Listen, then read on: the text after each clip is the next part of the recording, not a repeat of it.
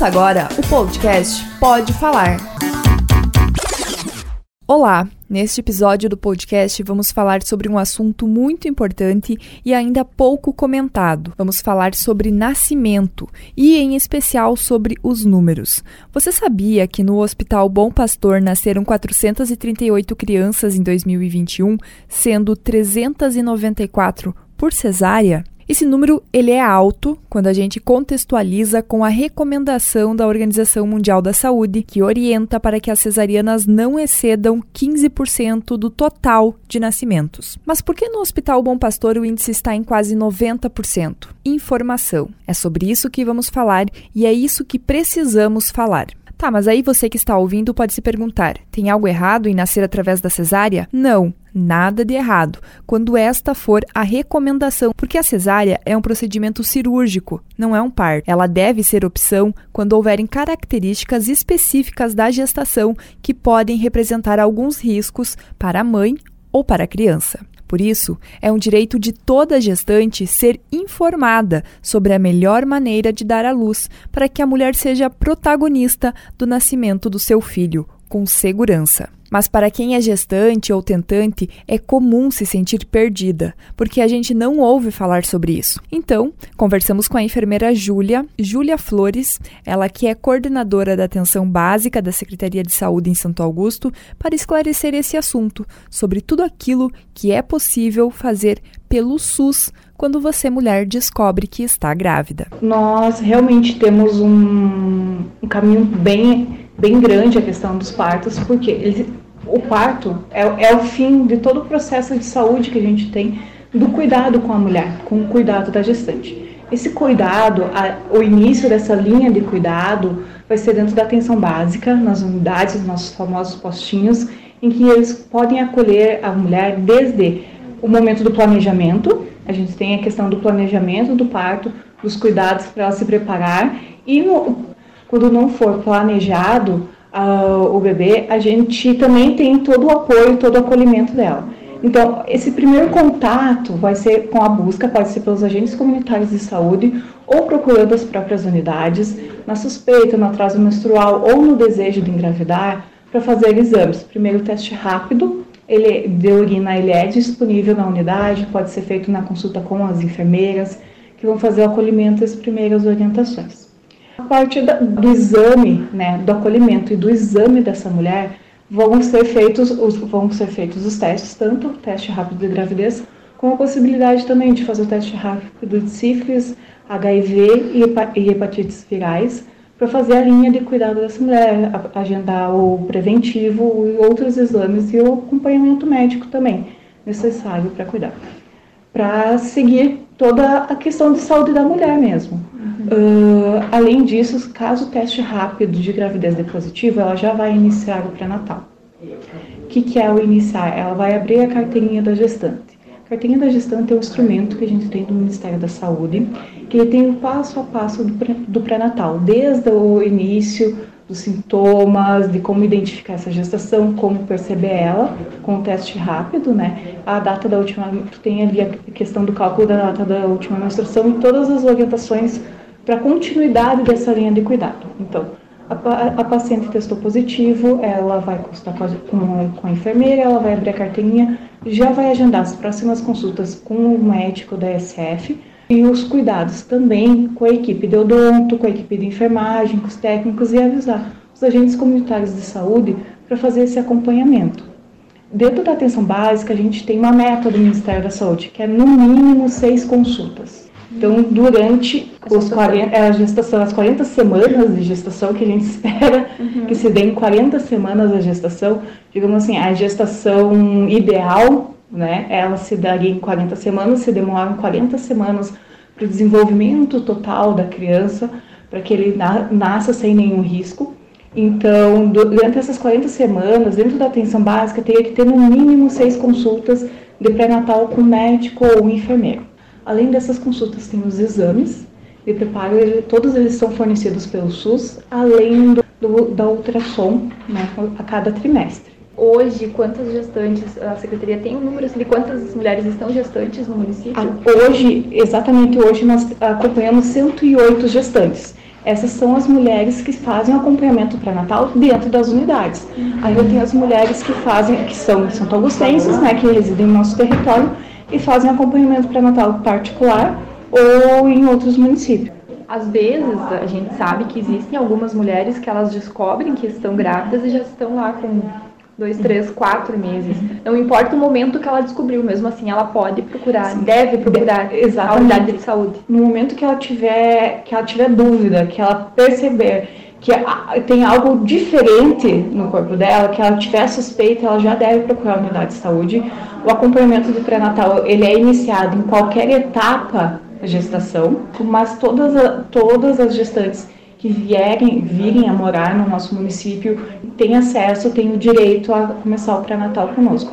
Além do pré-natal da equipe de enfermagem e médica, nós também temos a equipe odontológica que faz o acompanhamento das gestantes, né?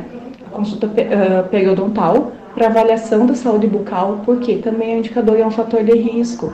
Algumas doenças periodontais podem ser indicadores de risco para o pré-natal.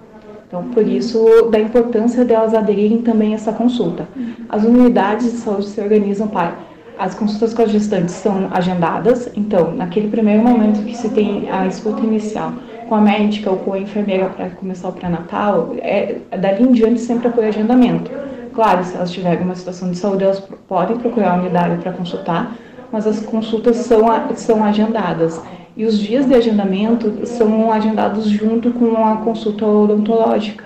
Uhum. Para que quando depois que a gestante passe pela consulta médica, ela passe pela avaliação do dentista. E as mulheres que fazem o acompanhamento, que fazem o pré-natal na rede privada, elas devem fazer também um acompanhamento no, na sua unidade de saúde ou não? Como que funciona? É importante para a vinculação. Da, o que, é vinculação? É, é, a equipe que vai, que, que vai te atender durante a gestação vai ser a equipe que vai receber o teu bebê depois para fazer as vacinas. É a equipe que vai auxílio, pode te auxiliar na amamentação. É a equipe que, se acontecer algo em comum, digamos, que te deixe preocupada, vai te acolher. E na tua opinião, ah, o que, que tu acha que, que é o fator determinante para, para que a gente tenha um número tão alto de cesáreas? Eu acredito que seja o medo e justamente a necessidade de a gente trabalhar o parto durante as consultas e os, e os trabalhos em grupos. Porque é, é, cultural, tem muitos mitos. É, é, é, realmente cultural, justamente porque se tem algumas ideias do parto normal, a questão da, da, da força, do, do se ter controle do próprio corpo. A gente tem que trazer a, a experiência de partos positivos a gente tem que ter. E a gente tem que também a questão de indicação. Tem um, um outro detalhe que eu esqueci antes de falar do pré-natal do acompanhamento da, das unidades, que é o seguinte. Um dos indicadores que nós temos são os testes rápidos em companheiros e gestantes. Eu acho incrível, quando eu comecei a trabalhar aqui, eu comecei a trabalhar numa, como enfermeira numa unidade, e eu realmente achava incrível o fato de que tinha lá minha agenda, uh, as consultas das gestantes e vinham os companheiros para fazer os testes rápidos é, é algo justamente é algo cultural já dentro. A gente não precisava lembrar, as, os companheiros já vinham, eles já sabiam a importância de fazer esses testes. É, é fundamental para o cuidado da mãe e da criança. A gente tem um, indicador bem alto, bem razoavelmente alto de sífilis na gestação. E a sífilis ela é uma indicação para cesárea? Ela não é indicação para cesárea, desde que ela esteja tratada. Então a gente tem todo esse acompanhamento também da indicação da cesárea.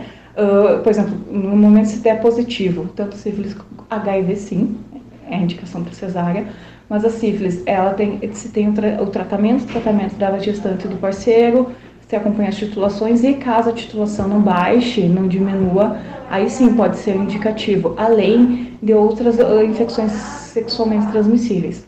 As doenças sexualmente transmissíveis como o conorrétrio, como miase, se elas não forem tratadas a tempo e antes do parto, também podem ser indicativos de cesárea. A importância desses, dessas testagens, do cuidado antes de, do planejamento de estar grávida, se ter certeza que não tem nenhuma infecção, nenhum corrimento que necessite ser tratado antes, é muito importante. Né? Porque isso pode sim influenciar na saúde do bebê.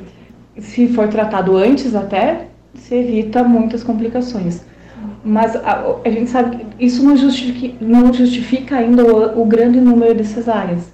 Eu acredito sim que tem uma parte cultural bem grande, justamente da gente não ter muito a mulher Muitos... não ser protagonista do próprio parto. Exato. Não, e assim, por que, que ela acaba não escolhendo não, ser, não sendo protagonista do próprio parto? Porque se tem muitas. Quantas histórias positivas de partos normais se tem? Então, no momento que a gente tem mulheres que trazem o um relato de que foi tranquilo, que não, né, que não, não teve dor, que e ao mesmo tempo as mulheres com cesárea que possam trazer as experiências também do pós-parto, de como isso é complicado porque tem uma diferença enorme entre o pós-parto da cesárea e o parto normal.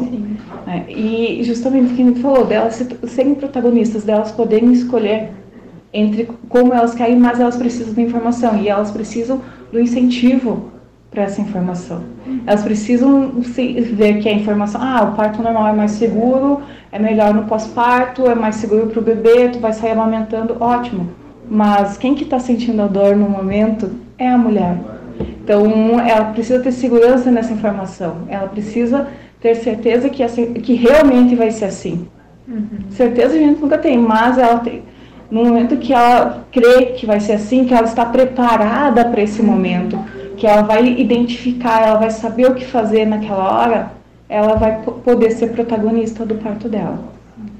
O, o, fim da nossa linha de cuidado, a partir das 30 semanas, os, o, as unidades básicas encaminham para o ginecologista da rede municipal. Por quê? É ele que vai acompanhar durante, na internação hospitalar.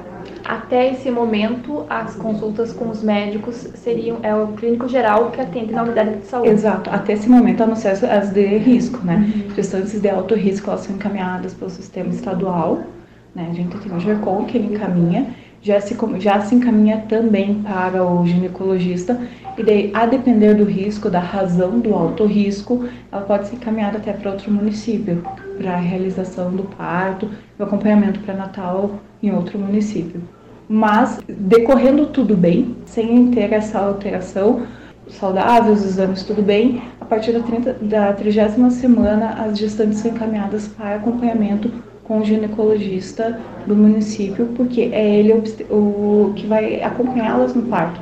Então, elas terem um vínculo também no hospital com quem, com quem vai receber elas. É, elas já conhecem o, quem vai ser o profissional, já conseguem criar o vínculo com ele também na hora do parto. Dentro dos indicadores de cuidado da, da saúde da mulher, nesses dois últimos anos, uh, em razão da pandemia, do não poder fazer atividades coletivas, de não ter reuniões em que a gente pudesse uh, uh, trazer mais informações para as mulheres sobre cuidados, uma parte prática mesmo sobre esse cuidado, acabou se focando muito no na questão de testagens e da consulta individual. Então, se perde bastante na parte de educação e saúde a falta de práticas coletivas, como os grupos das gestantes, porque são através de grupos que várias, as mulheres trazem suas experiências.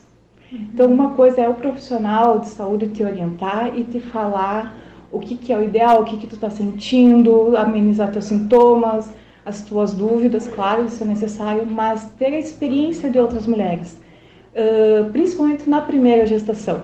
A gente tem esse, essa missão na primeira gestação, porque cada parto é um parto, cada gestação vai ser diferente. Uhum. Então, quando se tem esse encontro das mulheres, se tem os grupos em que cada que tem vários profissionais atuando, falando sobre uma temática, fazendo acolhimento, tornando a mulher segura para ser para tomar as decisões sobre o corpo, sobre como ela, ela deseja que seja uh, digamos, o encerramento dessa fase, porque é o encerramento de uma fase para começar uma vida inteira. Uhum. Né? Uh, a gente sabe que isso é, torna elas mais seguras pela troca de experiência.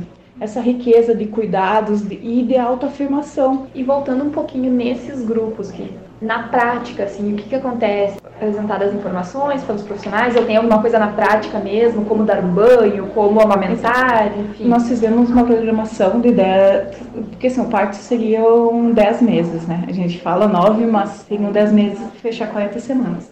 Então nós organizamos a programação para que cada, a cada encontro tenha um profissional de saúde que vá, que vá acompanhar. E sempre vai começar com um fisioterapeuta seguir abordado. Então, o tema né, a, a prática com o profissional de saúde também e os outros profissionais que estão envolvidos no grupo para abordar cada um sobre a sua visão. O intervalo para o lanche, uma oficina terapêutica, uma oficina, né, que o CREAS vai nos ajudar também. O final encerramento, a gente tem uma terapeuta holística para fazer meditação em grupo e, e conseguir justamente trazer essa calma, né, para esses momentos.